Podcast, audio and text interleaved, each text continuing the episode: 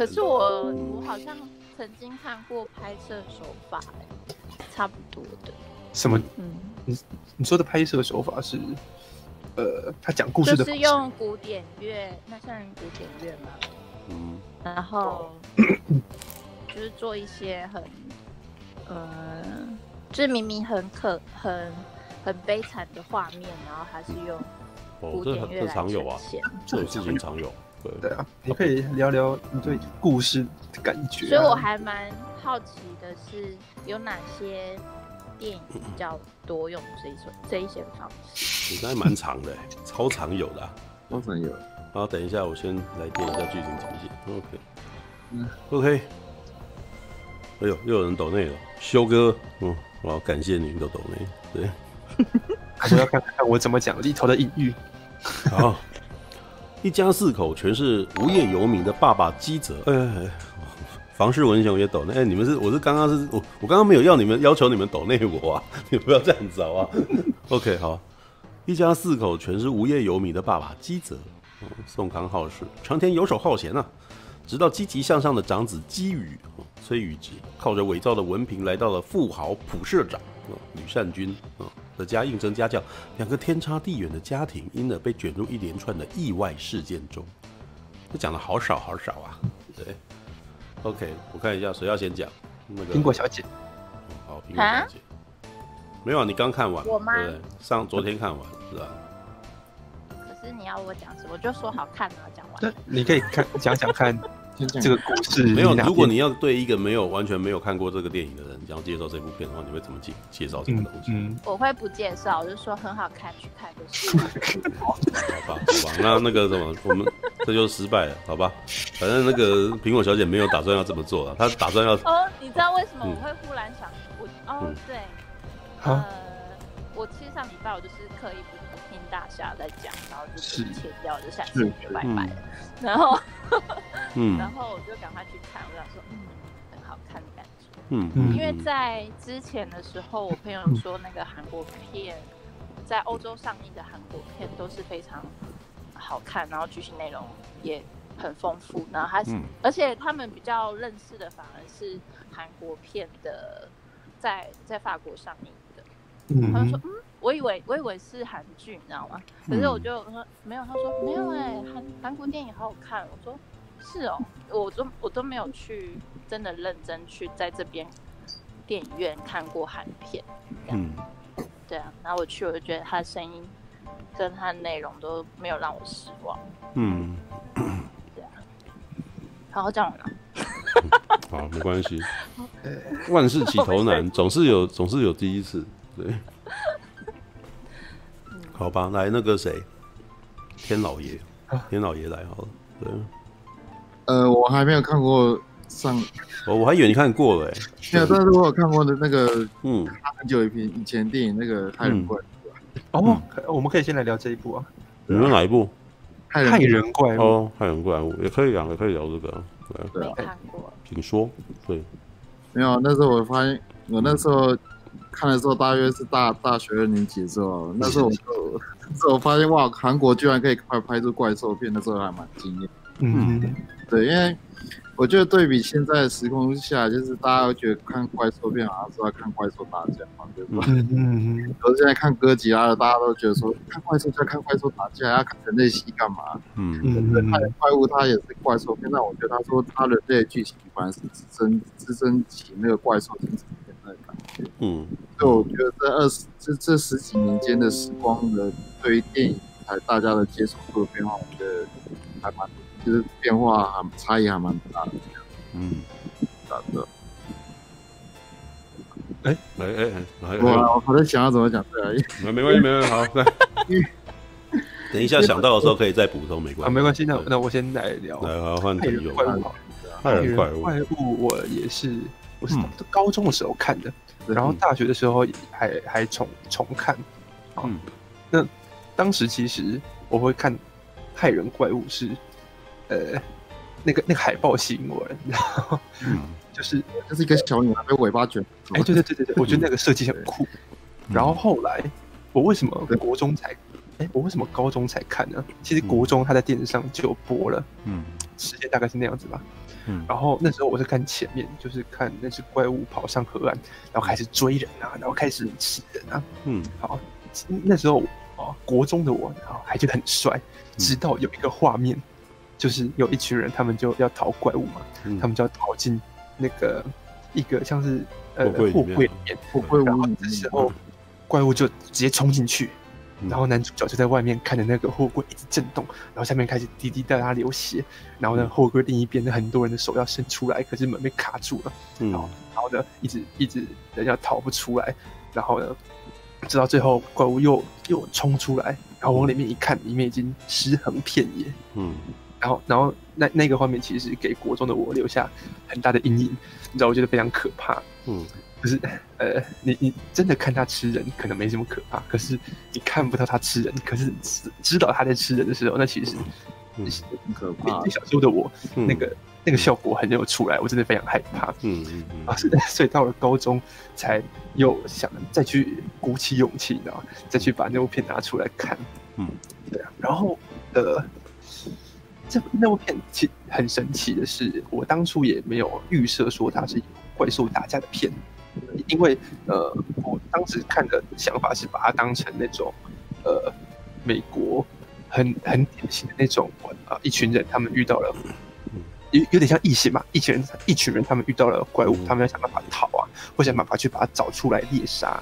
我也没想太多，嗯嗯，看到中间突然发现这并不单纯，嗯，他讲说怪物把男主角的女儿叼走了嘛，嗯，然后呢？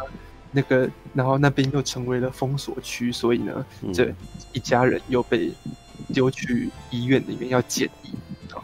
嗯、然后可是他们知道小女孩还活着啊，他们想办法逃出来啊。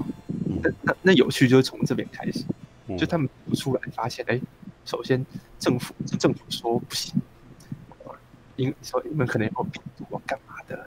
嗯，哎，所以哎怎么办？那个政府不是站在我们这边。政府来解决我们的事情，嗯，然后所以他们就变成逃犯，再逃出来，然后他们一边要逃离政府的追捕，然后一边要去救小女孩，啊，那他们的资源又很有限，嗯，啊，然后到了最后甚至变成全全城通缉，嗯，好，然后后后来啊，它里面还有一点政那个国际局势的意涵有放进来了，讲说。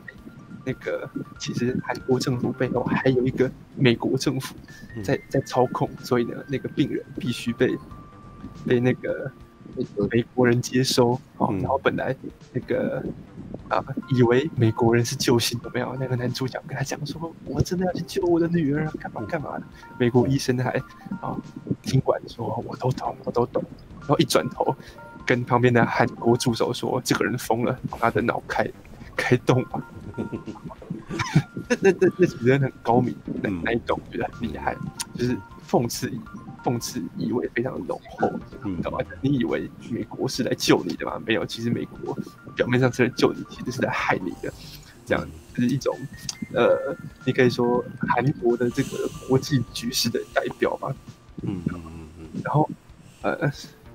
所以，当我们以为好这部片是一个人类 VS 怪兽的片的时候，其实它是呃这一家人呃一个可能是蓝领阶级吧，或者说一个市市呃市民阶层的人，他们要对抗整个社会。好，反而怪物啊，但是怪物只是次要的对手。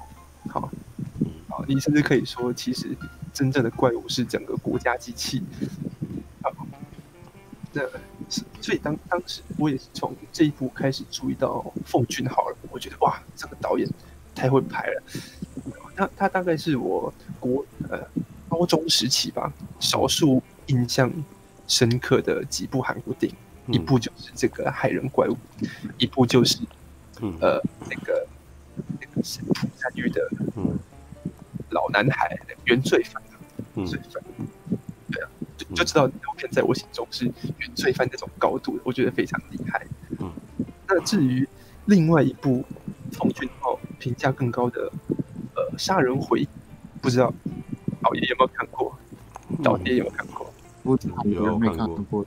你没看过《杀杀人的回忆》？它其实是在讲说，呃，在韩国比较早期，嘿。这可能七八零年代那时候吧，嗯，他们的呃司法体系还没那么完整，然后一个警察要抓一个连续杀人犯，嗯，好，然后他用的都是不正当的一个。就是就是他他是一个乡下的警察，然后呢，首都还派了另外一个首都警察来，于是就一个乡下的这个他用非正统的方式，可能是揍那个揍证人，就是揍嫌疑犯，揍嫌疑犯，然后旁边的那个首都警察还一直要求的是要守法、要科学、要干嘛的，然后结果两个人一直追查，嗯，凶手，然后追追追追到最后，反而呃一直一直不知道凶手是谁。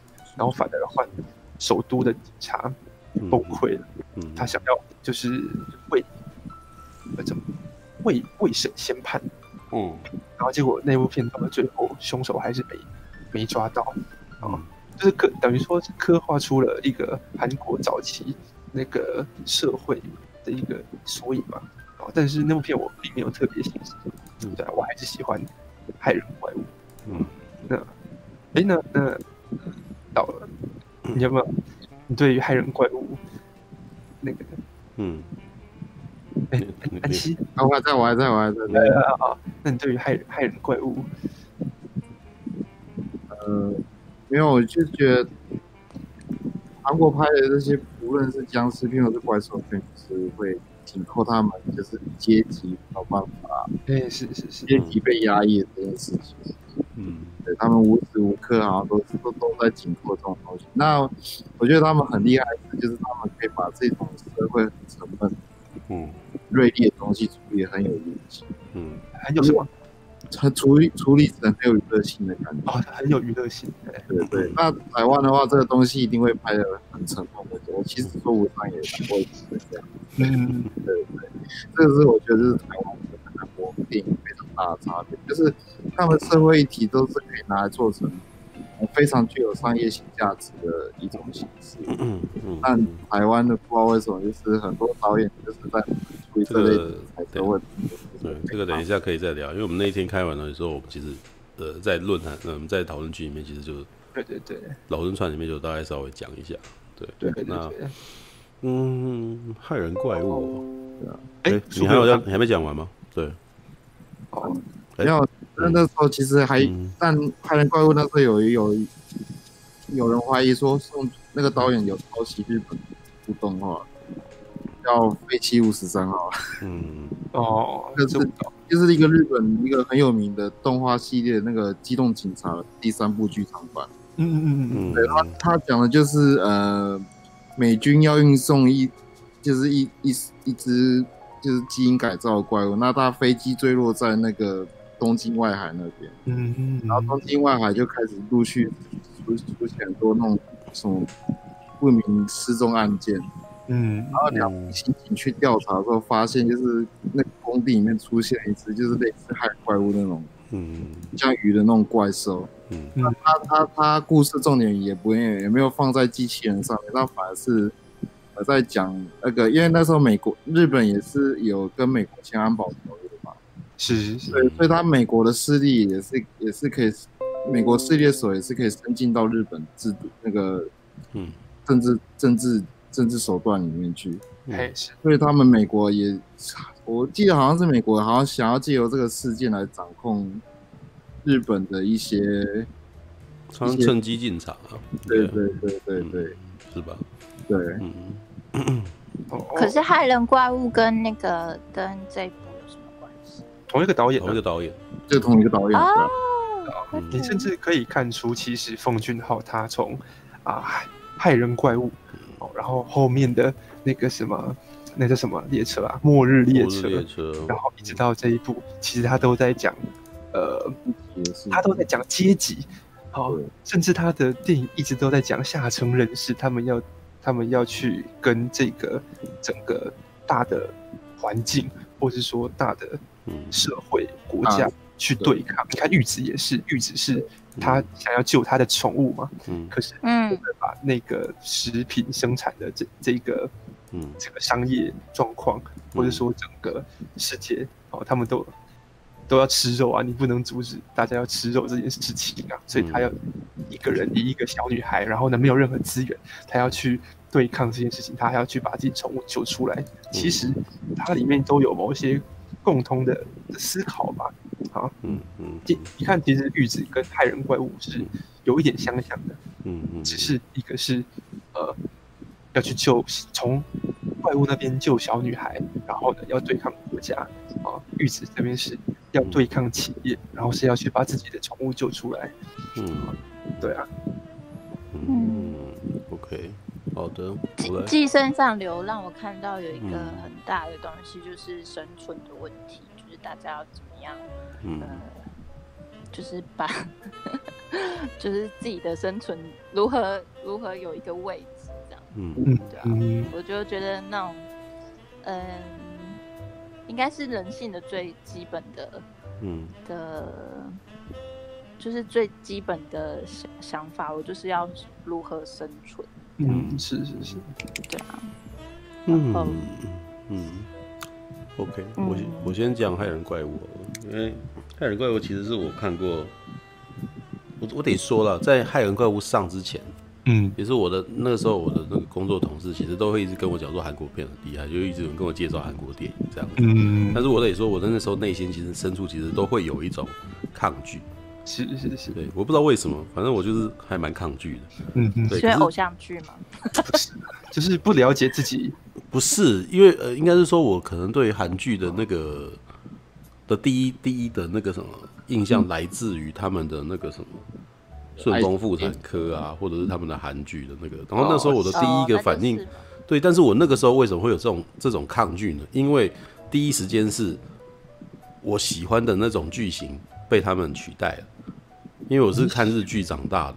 哦，我是很喜欢看偶日日日本偶像剧的，所以我其实是很怀念，一直很喜欢日本偶像剧。可是当我后来发现的时候，是发现，呃，那些就是呃，突然间旁边人慢慢的不谈论日剧，然后开始谈论韩剧，然后于是你就会觉得说，你你会觉得有种抗拒，因为就是说，为什么我喜欢的东西不见了，可是你们为什么喜欢这个？然后偶尔我之前偶尔去看的时候，就觉得韩，因为韩剧其实如果以场景来讲啦。韩剧跟日剧比，其实真的还有一段距离。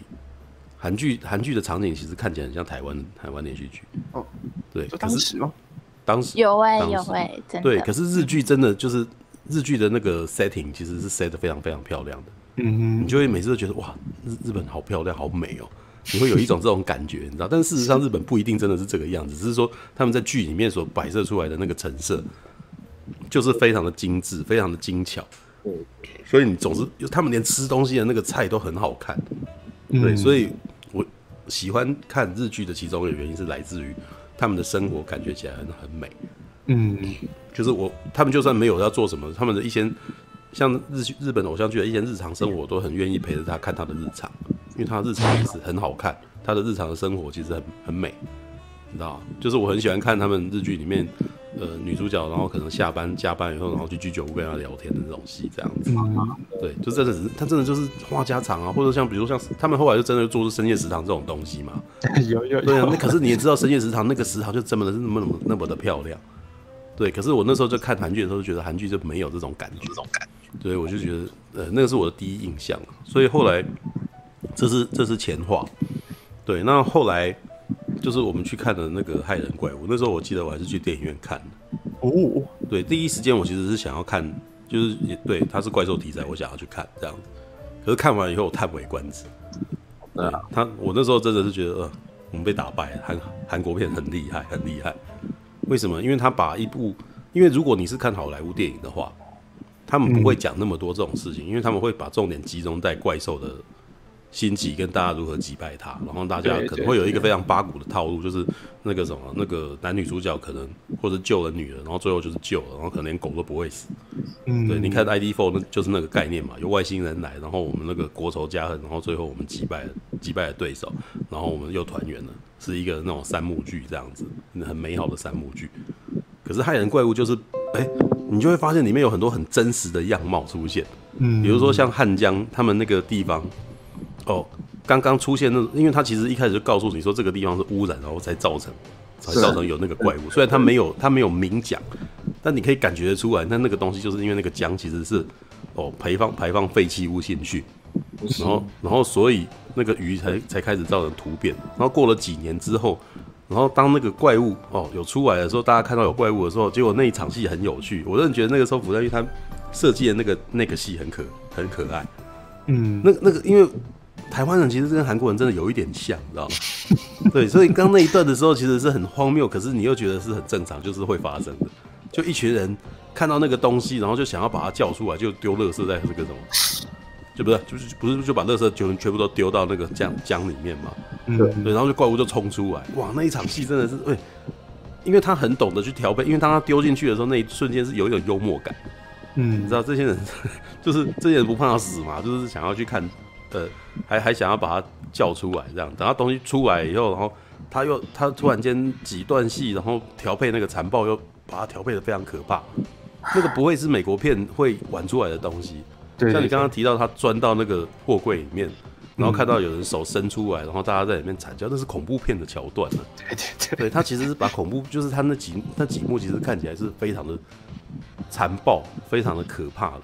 嗯，对，所以他在，呃，我那时候觉得厉害，就是厉害，他做恐怖片，然后，呃，他应该是说他做怪兽片，他又没有像日本的哥吉拉那样子，就把它做的很温，对，因为日本的怪兽片，他可能真的把它破坏掉以后，你是看不到人躺在地上，然后满满身是血的。嗯，对，对，就是害人怪物会这样子，虽然其实害人怪物的 size 没有很大，可是他看起来就把它拍的像异形片一样的那个残暴血腥。嗯，然后接下来他那一幕，接下来又是在讲说，如果发生这种事情以后，韩国会发生什么事？可是还蛮写实的，你就会发现大家在掩盖事实啊，然后或者是呃想要隔离呀、啊，嗯，然后 然后美方外外那个什么美方介入啊，然后跟蛮憨的那个本地官员啊，那都是那都是嘲讽，但是而且厉害是厉害在韩国，他们容许这种东西出来，是。那如果我们像我们台湾可能会有政治不正确。我们就会自我审查了，对啊，然后弄出来可能就会有那个，你你就可能会觉得说啊，那个，呃，好像好像做出来可能会有相关的是关切，或者是会有另外一方那个什么很愤慨的人会来攻击你，所以我们不要做嘛。资方就会不投资，不一定是资方，我其实觉得资方不是不是问题，其实根本没有这个问题，是是但担心的是拍出来有没有人要看，对，或者是有没有人抵制这件事情，因为事实上其实说说老实话，反而是抵制。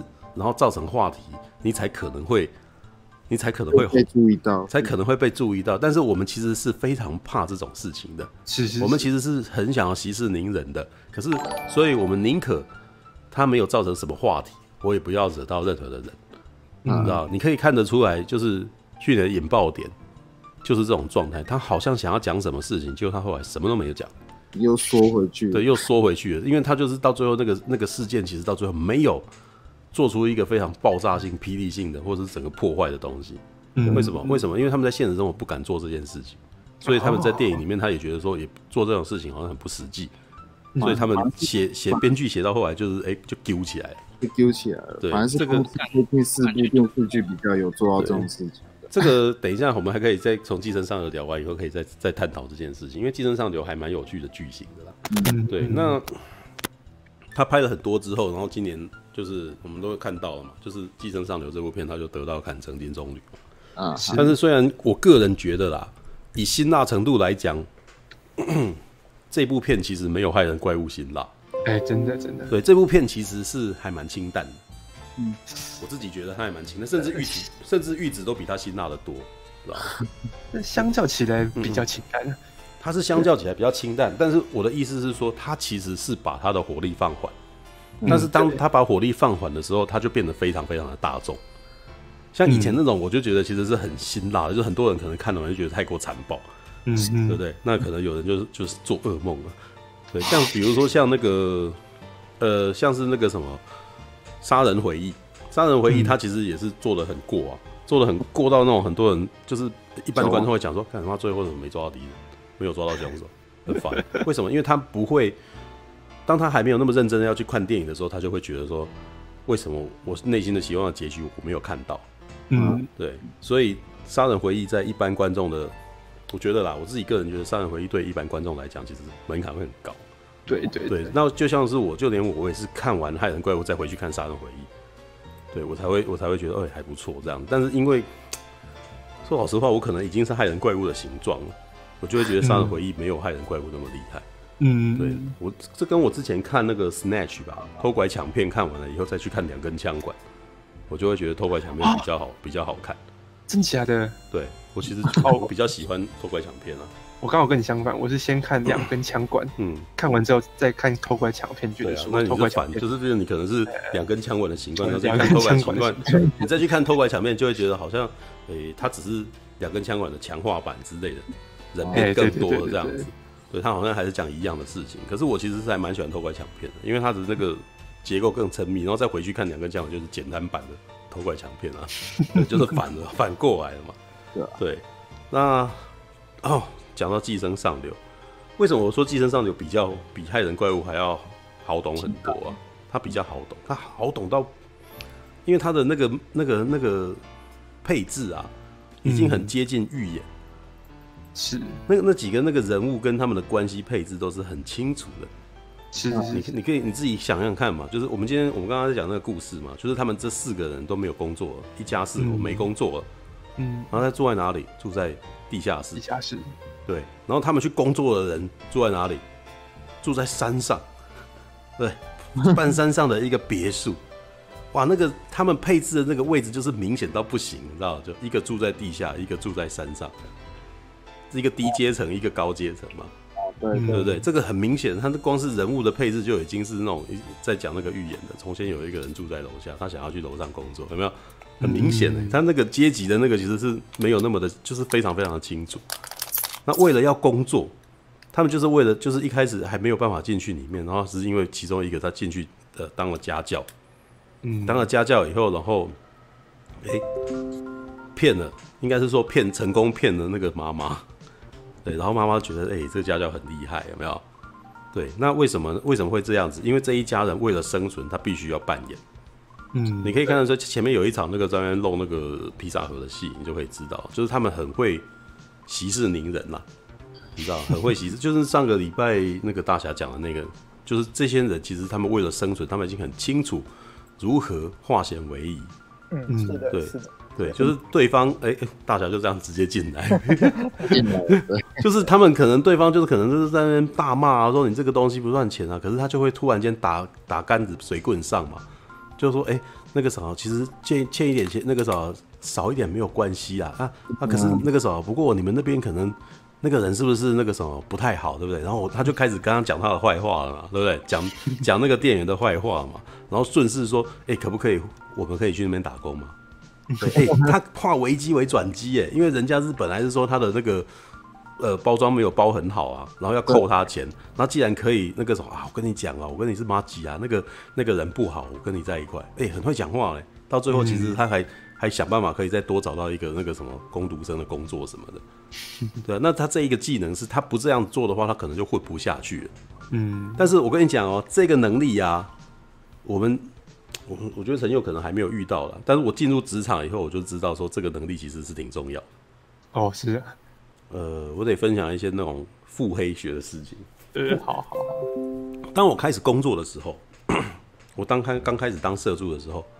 我其实是非常惨绿的，因为我的我的那个什么带我的人很凶，因为是学徒制嘛，所以我一直以来都每天都过了那种非常担惊受怕的日子，因为我反应可能又很慢，然后他可能就是因为那个师傅他们可能又觉得说，哎，我不需要讲，我就必须要有一个感觉，那个什么，你你必须要知道我这时候需要什么哦，然后我我可能使个眼色，你就要帮赶快把东西弄过来，所以你你就要站在那边，你到最后就变成你要很机灵啊。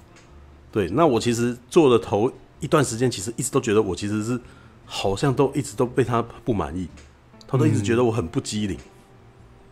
可是后来，我有一天我突然间变得比较轻松了。那为什么？是我变得比较利落了吗？没有，是因为有新的人来了，有新的人来了，然后他比我更糟，然后就是注意力全部都转移到他的身上去，就变得改骂他了。然后这时候就突然间觉得我有一点点，其实应该是说我一直都觉得，我一直都不觉得我变得更机灵，我也一直都不觉得我好像有变得更厉害。可是我那个时候突然间解除了我的压力，这有点像那个怪怪怪怪物那个状态。哦，就是那个小孩子不是那个学生不是一直被欺负嘛？然后后来他们抓到那个怪物就改欺负那个怪物了嘛？嗯，所以这个人他他就很害，就是有一种种觉得获得解脱，可是又很害怕自己这个好不容易获获得的地位就这样失去了，嗯，所以他就只好跟着一起欺负那个人，嗯，对吧？那我跟你讲，学长学弟制就是这样来的，当兵里面的学长学弟制就是这样来的，就是当你初初变成学长的时候，你必须要假装出一个学长的样子。虽然你自己在内心深处有的时候可能不是不愿意做这种事情，可是如果你不跟着这样做的话，你可能会变成，你可能就会变，呃，那你就是你要当弱者还是要当强者啊？你要加入霸凌方还是要加入被霸凌那一方？嗯，对。那好，为什么要讲这些？你知道吗？就是这就是所谓的生存能力，就是说我在工职场的时候，就是会发现说，有的时候还不一定是因为你能力值强或者是不强。那有的时候呢，还是在于你到底有没有办法让他对你产生好感。嗯，因为很多时候工作或者是合作的过程当中，不一定是，应该是说你也有实力，他也有实力，两个人都有实力。那他要跟谁合作？他跟好相处的合作。你了解我的意思吧？嗯，就是我今天你们两个人都一样厉害，那我选谁？那于是就突然间有很多，就现在就要看很多附加价值了嘛。比如说一个是美女，然后一个是胖子。那你跟谁合作？跟美女合作，对不对？有没有可能会发生这种？有可能会发生嘛？那或者是这个人常常闹别扭，常常会常常会给你脸色看。另外一个就比较好讲话，你会跟谁合作？你就跟那个比较好讲话的合作。所以刚刚为什么提到这么多？你知道吗？因为这这些全部都是。你为了要生存，如果而且我跟你讲，甚至有时候像刚刚讲的是能力值相同的情况，会有这种情况。但是能力值不相同的情况，也有可能对方也可能会因为你比较，你这个人比较好相处而选择你。哦，所以这是他们那一家人，他们必须要在他们在生存的过程当中，必须要磨练出来的东西。因为很明显，这四个人他们都技不如人。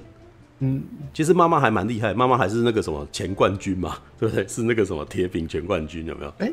他有放一个奖章啊，他会那边转那个铅球啊，那个后来他不是不是在庭园玩那个铅球嘛，对不对？他那个家里面有那个奖章啊，嗯，对啊。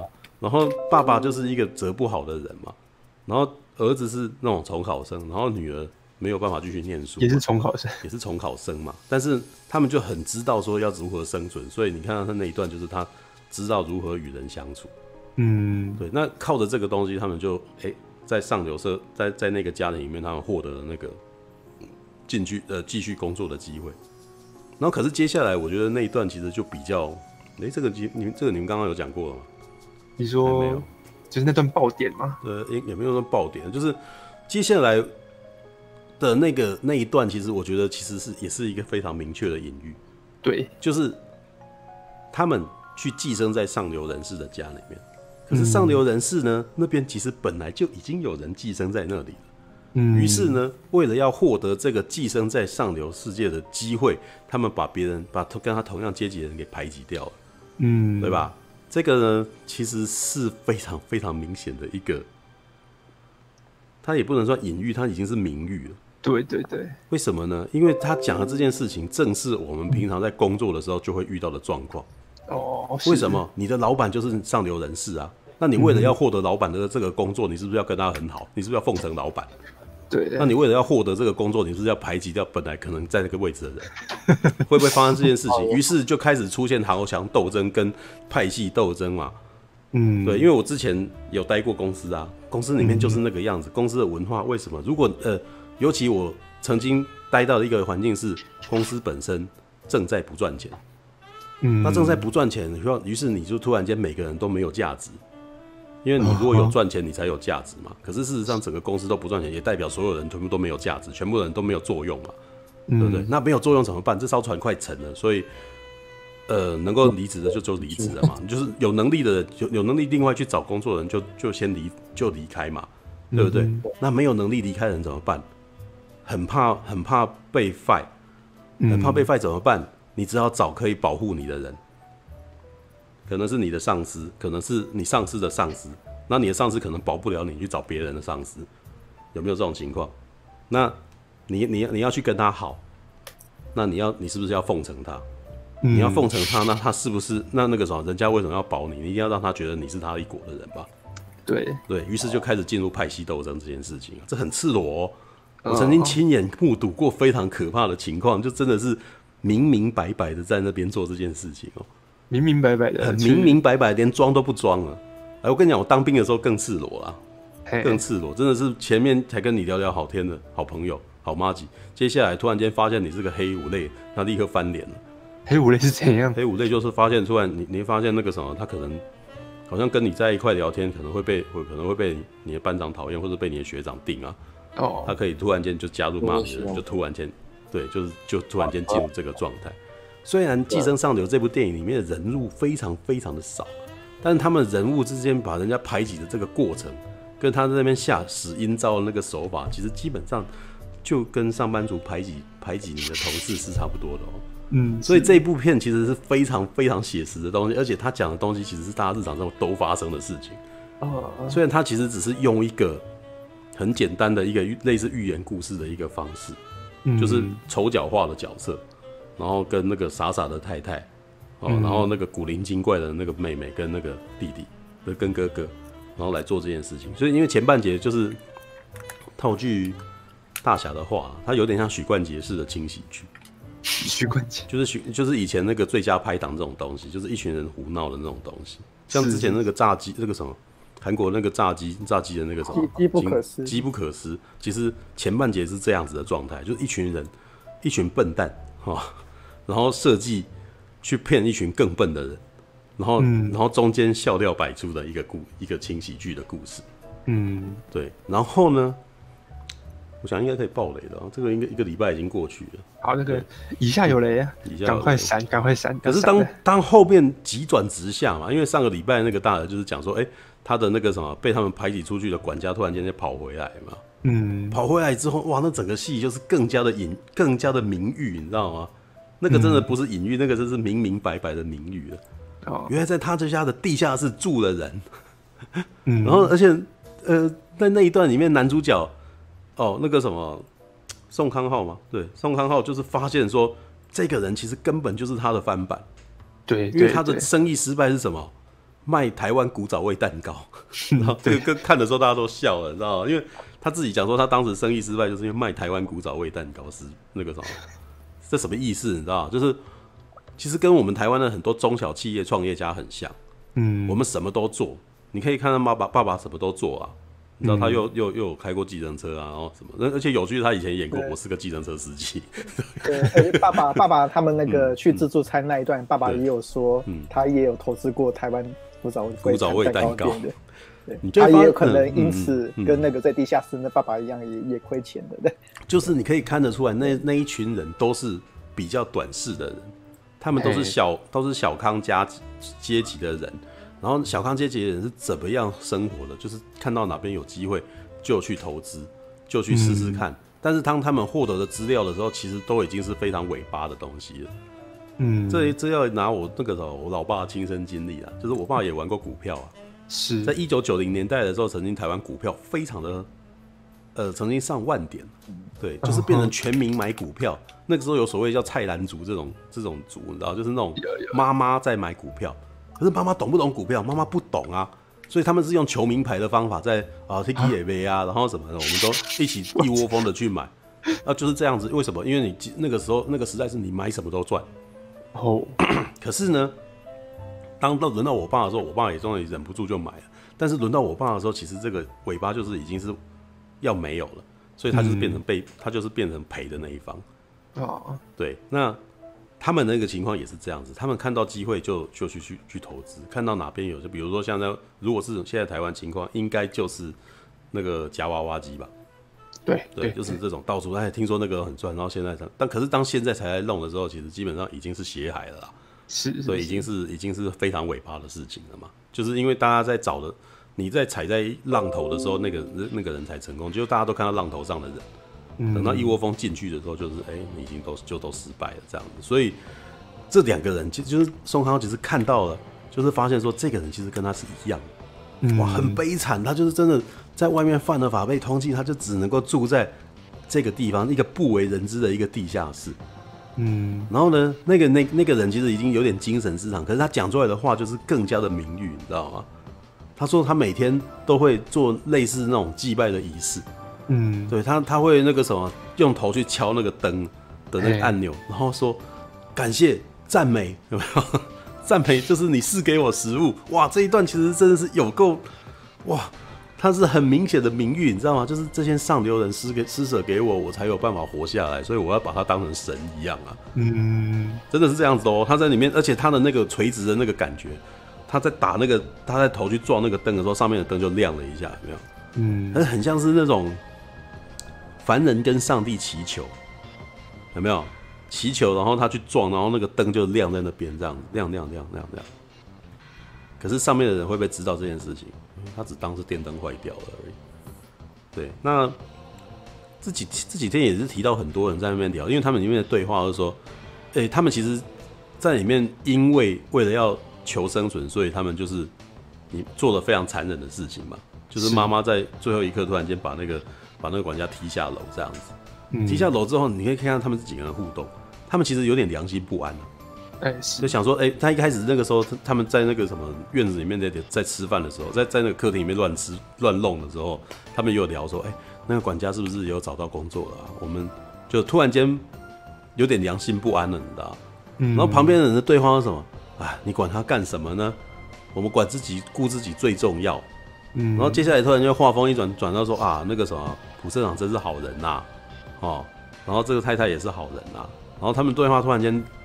呃，一转又转，他说：“因为他们有钱，所以他们才善良。”嗯，这这句很有意思。这一句这一句很有意思，是是是。对，但是我其实觉得他这件事情其实是很无力的，因为他们，我觉得那个对话其实在告诉你说，其实他们也不是不善良，他们内心其实也是良心不安的。嗯，但是因为他们为了要生存，为了因为他们太穷了，他们为了要生存，所以他们互相伤害。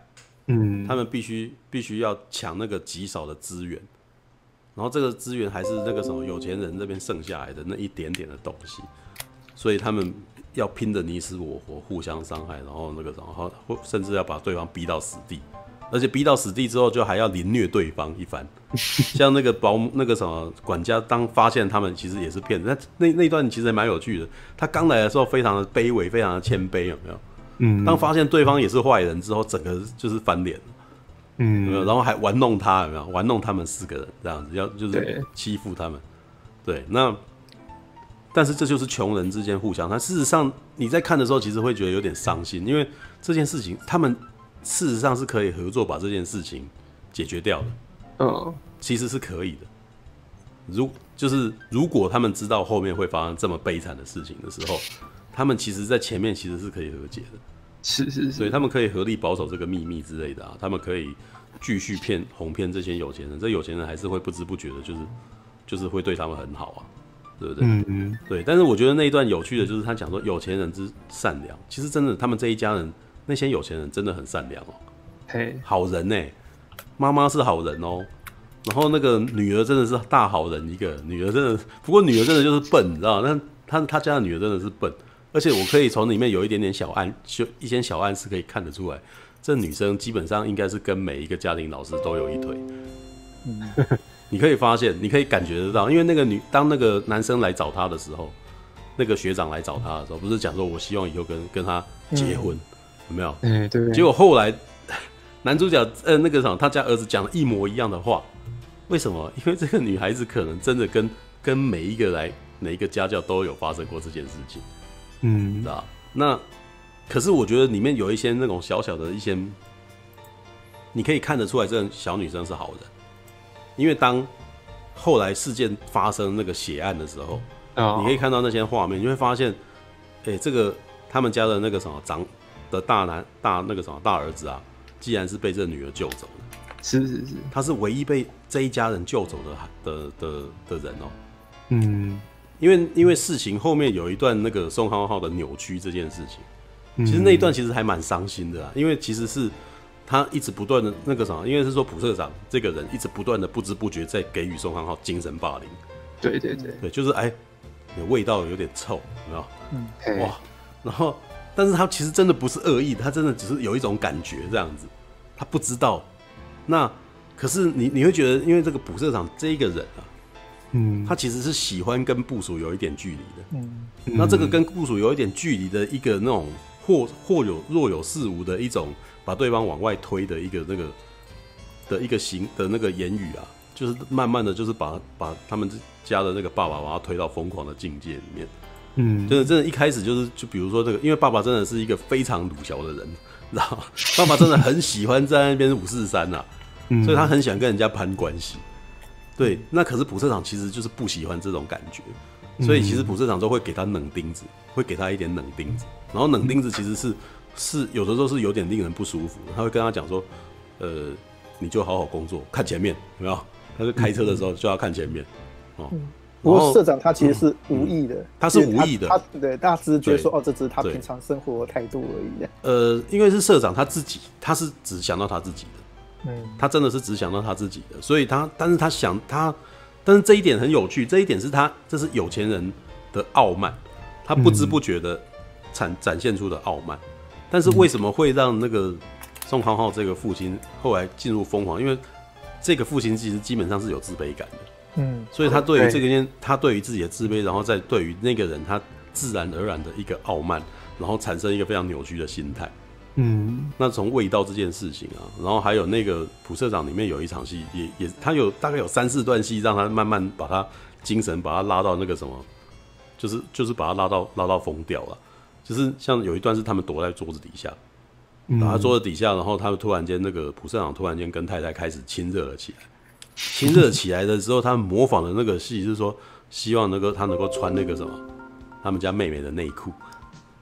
然后他都就意思是说，这什么意思呢？这有点像我在好久以前曾经看到一段那个关于文化那个凡尔赛宫有没有？法国大革命之前发生的一个事情，就是安娜安娜王后，他们呃每天都。那个啥，因为因为他们都吃很好，然后穿很好，对，所以他们到最后其实变得很无聊又很疲乏。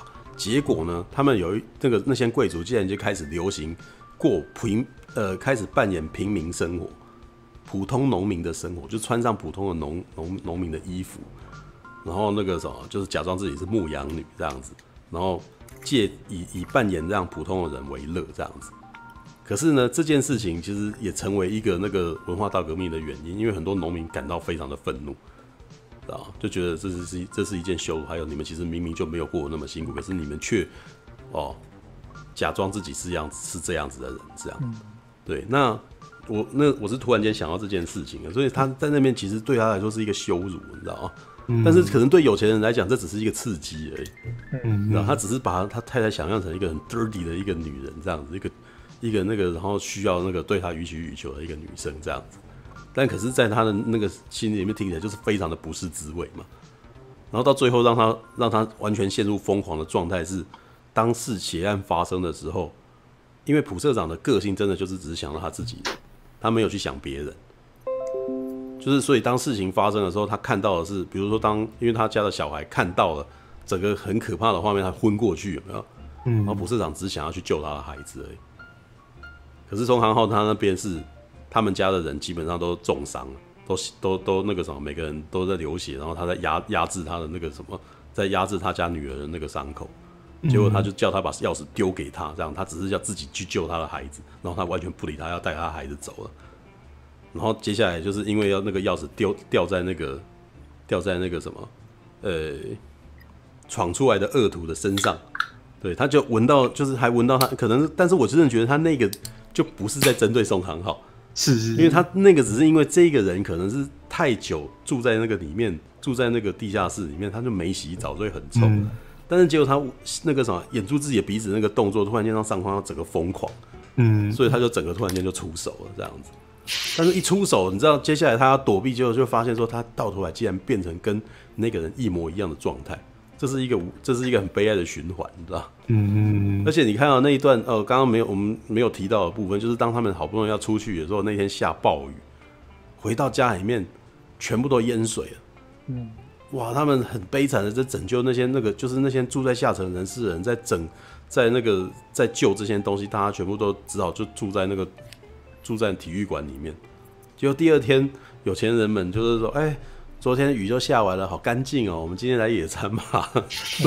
然后，于是这些家都没了的那个人，他必须还要为了要让，为了要回去帮孩子庆生，然后说他必须要打扮成印第安人，然后哇，要要那个娱乐他家的孩子，哇，这整个是哦，一边是天堂，一边是地狱啊，对，嗯、所以这其实是一种那种嗯贫富差距极大的一种悲哀啊，对，但是嗯，我其实觉得他们到他到最后其实也没有在仇富，我其实觉得他就是真的是把一个现状点出来，就是说穷人为了要爬上去，那下面就是修罗场，下面就是一个非常血腥暴力的，然后那个什么非常现实的一个区域。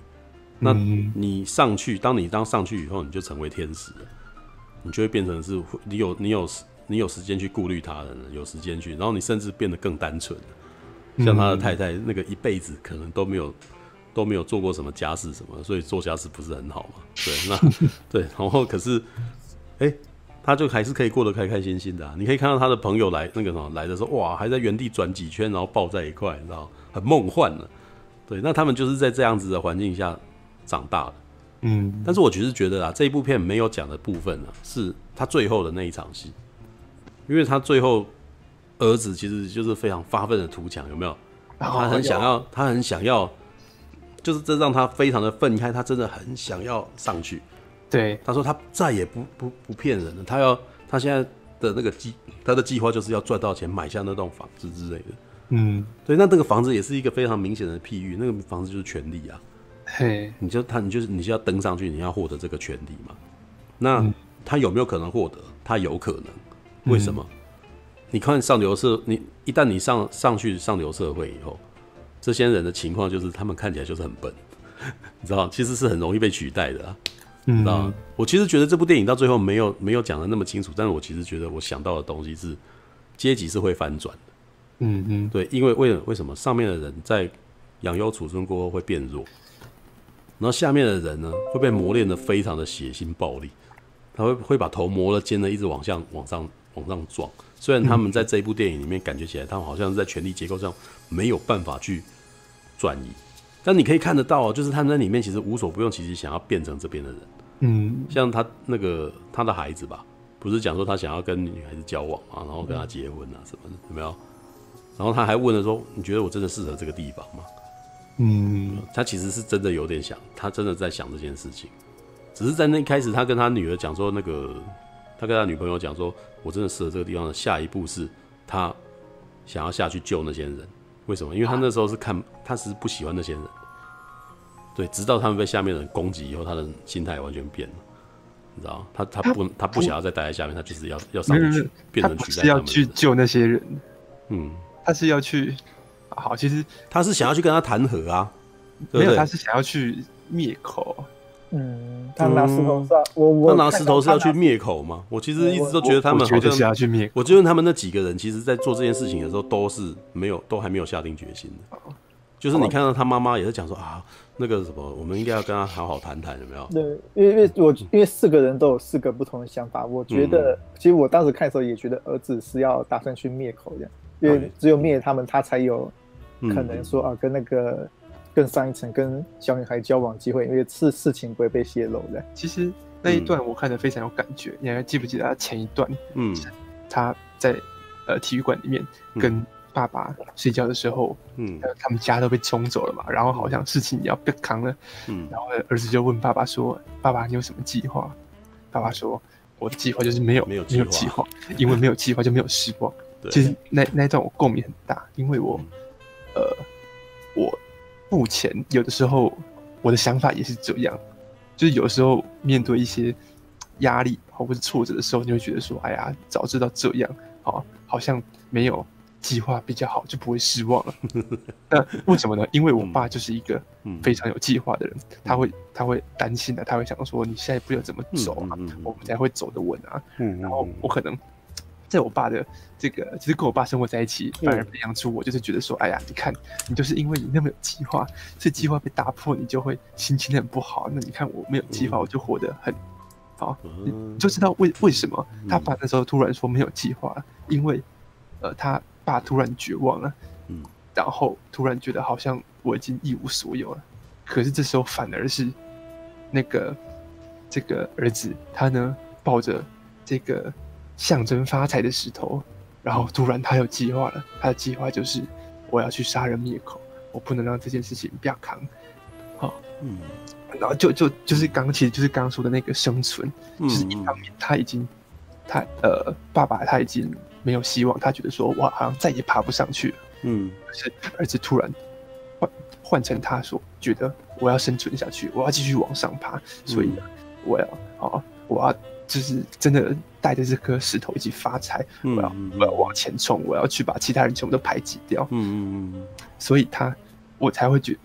我判断他是要去杀人灭口，啊，他有他应该有可能是想要杀人灭口，这一点应该没错。但是我其实是为什么你你知道我为什么一直都觉得他不会做这件事，你知道吗？嗯，因为他在电影的一开始曾经有试着要拿那个石头去打人，然后但是他但他下不了手。你还记得这场戏吗？就是不是有一个在他门口那边尿尿那个人吗？对对对，对，然后他其实一直下不了手做这件事情。哦，对，那。所以，当他后面拿那些东，他想要拿起来的时候，我都一直觉得他他下不了手。哦哦，是，对。可是，我觉得我也觉得还蛮有趣的，就是那个石头，它代表的到底是什么？你们、你们、你们是怎么这样去界定那颗石头？像我像我刚刚讲，我觉得那颗石头是一个，嗯嗯，呃，他想要他想要往前冲，他想要去继续生生存下去的一个发财嘛，他是。发财的石头嘛，就是他要发财。嗯，像你刚刚说的，为什么前面他不敢拿那块石头去砸人？嗯、那其实我自己觉得他是在跟另外一个东西做对比，是在跟那个大学生，要么、嗯、就是说他是一个穷人。嗯，穷人并不是只是没钱而已，穷人是他对于自己没自信、自卑，嗯、然后他觉得自己是没有力量的。嗯嗯，好，所以呢，他呢。原本想要去揍那个人，结果他因为前面来的那个人其实非常有自信的吼，对，把他吼掉吼走嘛。对对对，好，就是大哎大，你看人家大学生哇，很有那个觉得自己很有自信啊，就吼啊，吼，觉得说我这么做是对的。结果穷人不敢啊，我我觉得前面那是要做这样的对比。对，但是为什么如果是这样，那最后为什么要把石头放回河里面？啊，对，这就是有趣的。那嗯，为什么他要把石头放回河里呢？哎、不知道，我没想出来。我是觉得啦，我自己一开始在觉得说石头带来的是希望，一开始好像是说你把石头放在这边，然后你的机运突然间就来了的那种感觉。所以当他一开始要把石头拿去砸的时候，我其实有一点恐慌。嗯，因为我那时候是觉得说，好像一一切好像是有一种，因为你有你家了有这个石头，所以你们才开始幸运起来的那种感觉。所以，我那时候当他要去砸他的时候，我其实有点害怕，因为我觉得你如果砸下去，你就你可能就失去这个东西，就变质啊。对，我就我觉得是有这种感觉的。对，所以当后来他们每次要举起来的时候，我都感到恐慌。哦，我都很怕说他们把这个东西弄坏了，会嗯，是不是代表什么东西就没有了？哦，对，虽然我我觉得好像里面也一直没有讲这个，可是我总是会有一种这种感觉，因为前面讲说这个石头代表机运。哦，对，那。可是我觉得他最后再再把它放回去的时候呢，我觉得他其实是好像不想要依赖这个东西的感觉。嗯，他好像是想要他他是要把这件东西全部都那个他要从头开始的那种感觉。嗯，这一切，我有我有点忘记他那个放回石头那一幕是在他的想象里面，还是他实际上放回去了？实际放回去的，是实际放的，不是在他那个想象里面吗？呃，不是不是，不是吗？嗯嗯，对，好，那大家怎么想呢？哦，石头。石头就是石头啊，就是石头就是石头啊。没有，我那时候只是一直在觉得说他他常常带到他了。对，因为这个元素最妙的东西就是，嗯，每个人都想要赋予它某种意义，这样，但它其实有可能是没有意义的。他某些是，你看他，他一开始被被人讲说是哦，这东西哎很神奇，说不定可以拿来卖什么好钱嘛。所以它被赋予某种财富的意义。可一方面，他又可以拿来砸人，又可以拿来杀人。他可以，他其实有。各种意义，但也有可能它只是一块石头。嗯嗯，对对，正是因为说哦，每个人都投射，将自己的想法投射在此上面，所以说哦，大儿子，爸爸会把它当做是心里的石头，然后儿子会把它想当做是，当做是哦某种杀人凶器，是代表某种自己内心某种奇怪罪恶感。但无论如何，最后要放掉，因为它可能就只是一个石头。对，嗯，其实最后那个画面最有趣的是，当他把那块石头放回河里的时候，嗯，突然。那个画面我记得，突然发现它其实跟河里面周围的其他石头长得很像，没什么不一样。嗯，哎、欸，那既它其实只是一块普通的石头而已啊。嗯、结果呢，你们呢把它当成发财石，然后你一直抓着，你一直把它当成希望，你一直把它当成你要往上冲的一个、嗯、一个动力或象征嘛？没有，它只是一块石头，那、嗯、是不是代表你们想的那些都是虚妄？其实最后那一场戏有点这样子哦，他幻想他可以好。可以去真上游，哦、可以真买下那房子啊！结果最后突然给你一个回马枪，就是说，请你再等等吧。他在写那个信这样子，你还你还是在幻想，这只是你的幻想而已。是我其实觉得他在电影里面到最后，其实在告诉你是这个样子的。可是因为我又觉得说，因为他在里面啊，展现描写这些角色啊，却又让我觉得说，这事情也许不一定到最后会这样结束。嗯，就因为。我刚刚提到了，就是说下边的人为了要生存，其实是是呃把自己磨练到非常可怕的。对，那上面的人其实就这样，就是这么无知的，一直不是不断的哦。他虽然他们是掌握了资源没错了，对，但是你可以看到他们还是有人死掉，对不对？对对对对，所以我是觉得这个阶级是有可能是会会被翻转，但是可能会是非常惨的，就是会像以前的那种文化大革命那种状态底下。它是会变成一一波那个阶级翻转，但阶级发展可能是非常暴力的，可能不是那种那种温和的转移，因为这这只这两个阶层当中所那个什么累积的那个差异实在太大，而且你可以看到到下阶下阶级其实对上阶级其实是有一种仇恨的，对。对，所以这个上阶可是上阶级的人其实对下阶级的人是什么样的想法？他们不恨他，他们只是那个什么自以为的傲慢，然后使得下面的人越来越恨他而已。嗯，对，应该说是嗯，完全一种完全没有感觉的感觉。对，就是没有感觉，所以这些人会被会被灭绝的。你知道他们会像恐龙一样就是这样子被灭掉，因为他们会到最后变成没有办法适应那个环境，只要环境改变，他们就他们就会死在那个地方。对，可是下面的人可能就会去取代上面的人。嗯，这一点我是觉得说这个是，你看哦，以台湾的情况来说，对我常常都会这样觉得，因为我之前在做那个。呃，儿童节目的时候，我就有这种感觉，知道、嗯、我每次都觉得那个，我去偏乡采访孩子嘛，然后我就觉得偏乡的孩子其实比都市的孩子很厉害很多。没错，就是以体能来讲的话，哇，很强大。然后他们要钻东西，其实有的时候，因为我们我们那个时候为什么要做呃去偏乡做儿童节目？因为我们那是教小孩子摄影，就是找那个摄影记者们去教孩子们去摄影。这是其实那个本来的概念是来自于那个什么。印度有一个纪录片，其实就是那个什么摄影自己的在教那个比较那个什么低阶，就就是那种那个偏呃平民的小孩子，然后教他们如何就是把他们会的东西如何去抓镜头，如何去诠释那个什么影像这件事情教给他们。然后我发现是偏乡的孩子其实非常的很厉害，他们很懂得钻研这件事情，嗯，而且是一头钻，你知道吗？就是因为为什么我们那个时候的企划告诉我们说。为什么我要选择偏乡？第一方面是偏乡缺乏资源吧，对。然后再来呢，你如果给城市里面的孩子一台相机，他只会把它当成一个玩具而已。嗯，他不会再去想这件事情，他也不会，他也不会去钻研这件事情。可是你给偏乡的孩子一台摄影机、一台相机，那是他唯一的一个东西，他一定会把它钻到非常的透彻。嗯，对。所以我那时候是都会觉得说，哎、欸，其实。偏乡的孩子其实比城市的孩子还要拥有竞争力。虽然城市的孩子他们其实是拥有资源的，对，对，他们是资源会有不对等的情况。但是，一旦遇到问题的时候，其实我常常会觉得说，呃，反而是偏向的孩子其实有比较有能力去解决现实的问题。就是如果在成品时期啊，如果在成品的时期，城市的孩子其实长大以后一一定是那个什么，可以一直维持这样子的状态。可是如果进入乱世当中，就是，就是，呃，乡乡下孩子其实很容易就就有办法去，就是去有有办法面对现状。这个跟我以前当兵的时候也很类似啊。大大专兵常常都没有办法解决现解决现实的问题，反正都是高职兵，都是念过高职的那个什么的士兵，他们其实比较知道该怎么处理事情。因为大专兵其实都没有社会能力，你知道，他们都不太会见，他们都不太跟会跟人家相处，他们只会念书而已。嗯，那可是你要他去。处理那个什么一些现实生活的规划什么的，或者带带人啊，或者他们虽然是班长，可是他们什么都不会，所以反正一些经理室啊，然后那个育才室啊，然后或者是那种那个那个兵器管理的啊，几乎全部都是高职的，全部都是高职毕业然后去当兵的人，所以我其实并不觉得说呃，如雨说，我想的很乐观，但是我其实是觉得，我看到一些现状，是觉得你要讲竞争力吗？他们其实比较有竞争力，但是是是会有不公平的情况，因为有些人掌握的资源就是比较多，就比如说郭董的孩子说掌握的资源一定比比偏向的孩子多嘛，嗯，对，但是呢，这种人他们失败的其实也是蛮快的，就是。有的时候我看到的情况是，他们因为没有现实比较比较没有在基层工作的一个经验，嗯，所以他们有的时候会无法判断一件事情。